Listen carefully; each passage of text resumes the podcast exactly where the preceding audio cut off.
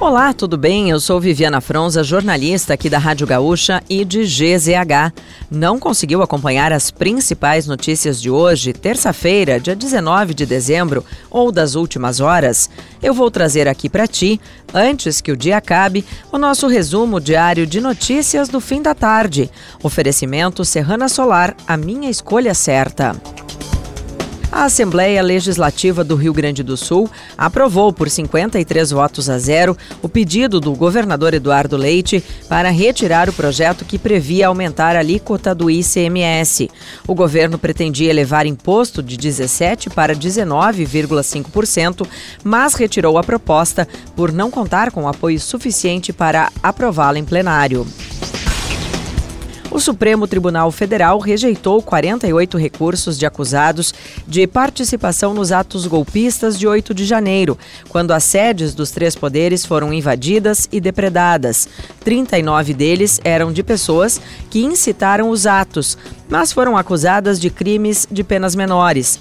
Nove recursos eram de réus com participação mais direta na invasão, que devem responder por penas maiores.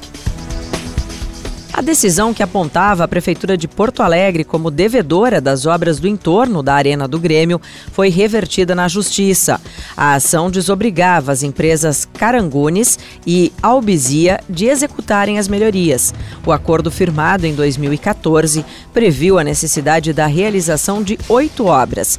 A principal delas é o prolongamento da Avenida AJ Renner. Ao menos quatro cidades da região metropolitana tiveram pontos sem água na manhã desta terça-feira. Moradores de Viamão, Gravataí, Cachoeirinha e Sapucaia do Sul amanheceram sem abastecimento nas torneiras ou com pouca vazão. Em Porto Alegre, moradores da Lomba do Pinheiro reclamam da falta d'água há pelo menos oito dias. E o governo federal lançou o site e aplicativo Celular Seguro para agilizar o bloqueio de celulares roubados ou furtados. A iniciativa permite bloquear o aparelho, a linha telefônica e os aplicativos bancários em poucos cliques. Para utilizar a ferramenta, o usuário deve fazer o registro com a mesma conta utilizada no site gov.br e cadastrar uma pessoa de confiança para efetuar eventual bloqueio. E para fechar o nosso resumo de notícias, antes que o dia acabe, tem a previsão para amanhã.